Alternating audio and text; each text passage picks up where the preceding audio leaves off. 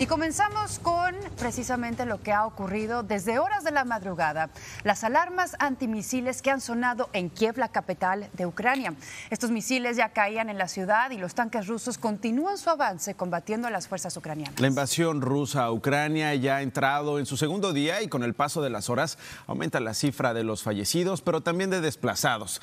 La reportera Cecilia Guardati está en vivo, como decíamos, desde la capital Kiev. Cecilia, ¿qué es lo último que tienes para reportar? Bienvenida.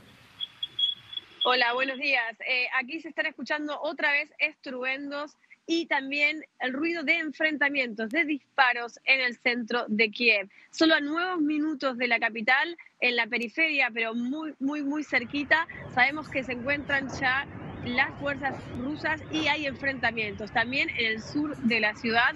Así que hay un avance, estamos simplemente a la espera de confirmación oficial de algunos eh, eventos que están circulando, como la posibilidad de que grupos de élite de Rusia, con apoyo de ciertas fuerzas locales, hayan estado intentando tomar el Ministerio de Defensa, además del Parlamento y otras instituciones. Además, un, un aeropuerto que fue tomado por, eh, en su momento por Rusia, eh, fue destruida sus pistas por el ejército ucraniano, lo que impide y está retrasando un poco eh, el avance de, de esta operación de toma de la capital de Ucrania. Claro, Cecilia, también tenemos entendido que el presidente Vladimir Zelensky ha llamado a todo aquel que pueda pelear, que defienda su país. Eh, está diciendo que ataquen con bombas molotov o con estas armas que se le ha dado a la población civil. ¿Qué sabes al respecto? Sí, esto es que cada, cada ciudadano que quiera defender el país va a tener a disposición, ¿no?, un arma, y piden que cada, que cada uno que pueda, que se una a esta resistencia. Ya sabemos que anteriormente uno de, de los planes del gobierno siempre fue que las unidades de defensa territorial sean armadas, en su momento, llegado el caso, por el propio gobierno, que no adquieran estas armas de forma independiente y que no sean tampoco los militares de forma individual, sino que sea algo totalmente dirigido por el Ejecutivo y por el, el, los mandos del Ejército, que esto no sea algo descontrolado. Pero vemos cómo igualmente se está llevando a cabo eh, una, una situación, una reacción, ¿no?, a, a, a esta operación, esta invasión que fue, está siendo relámpago, está siendo muy rápida, eh, están reaccionando de diferentes formas y están intentando de todas las maneras posibles conseguir defender la ciudad. Así que vamos a ver en realidad cómo se manifiesta eso dentro de, ¿no?, del campo de batalla que puede llegar a ser, en, está siendo ya la ciudad de capital Kiev, ¿no? Además, Cecilia, bueno, eh, el presidente ha llamado, ha prohibido a quienes son hombres de entre dieciocho y sesenta años abandonar el país ante un claro, una clara estrategia de ataques a posiciones civiles. Al inicio se había dicho que eran posiciones militares en Ucrania, ahora lo que se ha visto es que no, que hay civiles afectados que, por un lado, llevan horas eh, tratando de escapar de Ucrania y que por otro lado han utilizado, por ejemplo, veíamos escenas de eh, los metros, del subway, como si fuera un búnker, Cecilia. Sí, desde que empezaron los, los bombardeos, se escucharon las detonaciones eh, anoche, la primera madrugada y anoche también. Y mucha gente directamente se fue a dormir a estas eh, instalaciones del subterráneo, ¿no?, que son profundas. La que estamos viendo tiene casi cien metros de profundidad. Es una de las más eh, céntricas de la ciudad. En este caso no estaba abarrotada, pero otra también muy cercana, eh, que es del Golden Gate, que es una, una, un lugar simbólico. Eh, estaba llena de gente, hemos visto familias eh, con sus mascotas, niños, eh, gente mayor, eh, todo el mundo intentando dormir. Eh, si bien aquí no se escuchaban muy fuerte las detonaciones porque estábamos muy, muy eh, bajo tierra, eh, la gente estaba muy alarmada porque recibía la información Eh, a través de sus teléfonos celulares.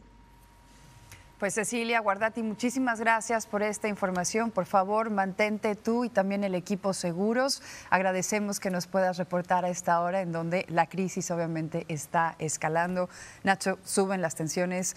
No nos podemos imaginar lo que está pasando la gente que ha buscado resguardarse en las líneas del metro subterránea o aquellas personas que ayer eran analistas políticos y hoy están tomando las armas para defender su territorio. Y seguimos informando sobre esta guerra en el este de Europa. El Ministerio del Interior ucraniano sigue reportando sobre esas fuertes explosiones en la capital Kiev, que, como le hemos mencionado, ya está bajo asedio ruso. Y de inmediato nos vamos a la descripción de lo que está pasando en Irpin, a las afueras de Kiev. Ahí se encuentra la periodista Sol Macaluso. Sol, adelante, ¿qué tienes? Buenos días, Ara. Buenos días, Nacho. Bueno, otra madrugada en la que nos hemos despertado con estruendos también y justamente como comentaba anteriormente Cecilia, la compañera, lo que ha pasado es que estoy ubicada a seis kilómetros de ese aeropuerto de carga que habían tomado los rusos, pero que ha sido recuperado por el ejército ucraniano, lo cual es una buena noticia, por lo menos aquí en el barrio lo estaban celebrando y estaban muy contentos con el actuar de su ejército, pero es verdad que tanto mi equipo como yo acabamos de tener una reunión porque eh, precisamente ya están en Kiev, están rodeando, están intentando avanzar por cualquier punto. Hay una ciudad a treinta kilómetros de donde estamos que ya está tomada también. Los estruendos son cada vez más cercanos y más fuertes, entonces estamos viendo cómo sigue nuestro plan de evacuación y seguramente al terminar esta conexión con ustedes tendremos que, que empezar camino hacia el oeste del país. Claro, ¿qué nos puedes describir sobre eh, pues esta incursión que está empezando a tomar diferentes ciudades principales eh, ahí de Ucrania, Sol?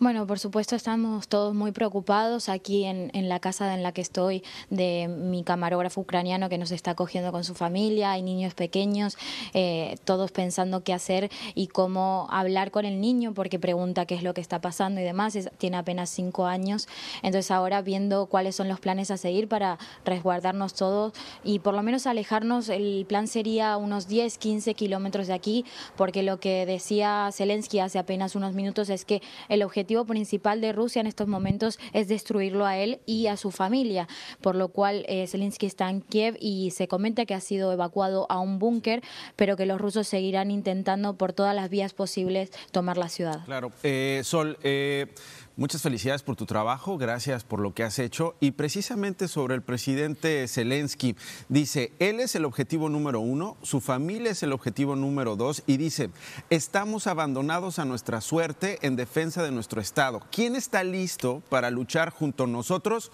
Honestamente no veo a nadie, él mismo se responde. ¿Este sentimiento lo has visto en las calles, Sol?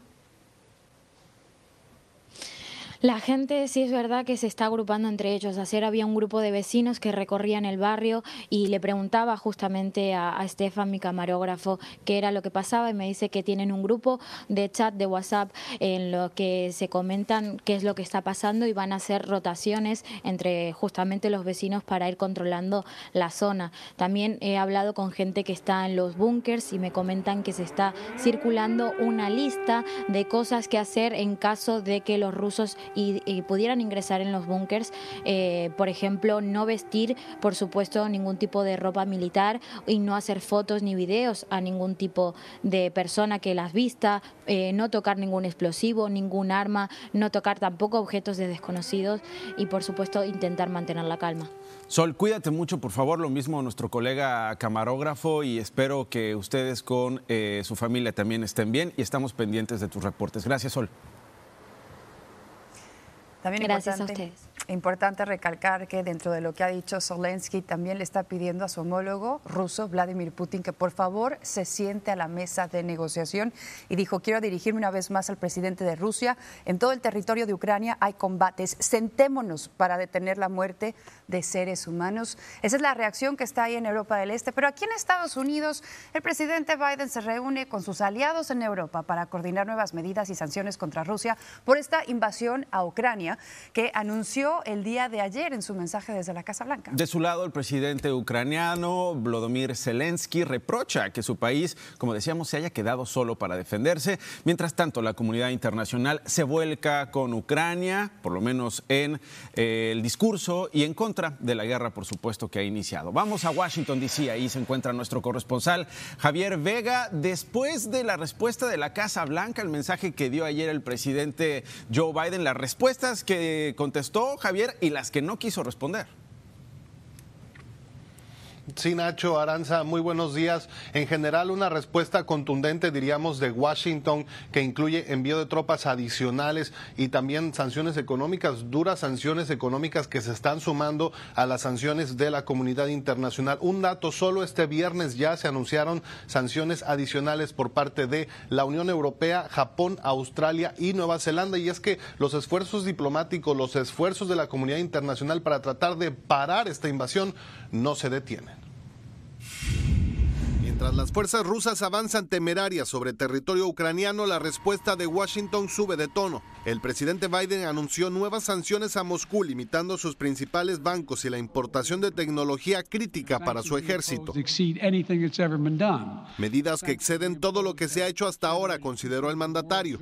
Además, el secretario de Defensa ordenó el despliegue de siete mil tropas adicionales en Alemania, esto como parte del refuerzo a la seguridad de los países aliados de la OTAN, que este viernes sostendrán una reunión con el presidente Biden para dar seguimiento a la crisis en Ucrania, donde deberán defenderse solos, aseguró este viernes su presidente Vladimir Zelensky, al reclamar que los países poderosos miran el conflicto desde lejos.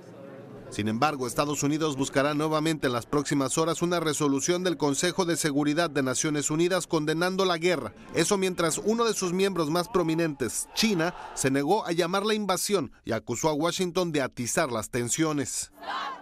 En contraste, el mundo entero condena los ataques con protestas en apoyo al gobierno de Kiev.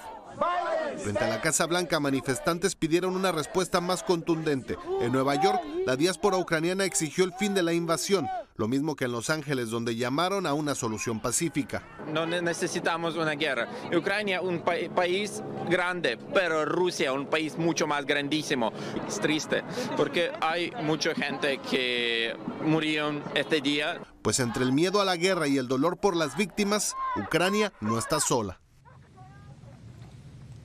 Otra de las muestras de que los ojos del mundo están en Ucrania, la Corte Criminal Internacional advirtió que sí tiene atribuciones, vaya que sí tiene facultades para investigar a las partes en este conflicto si es que se cometen crímenes de guerra. Nacho Aranza, la información esta mañana desde Washington. Javier, muchísimas gracias por este reporte y obviamente seguimos al pendiente de los anuncios que provengan de la administración de Biden. Gracias.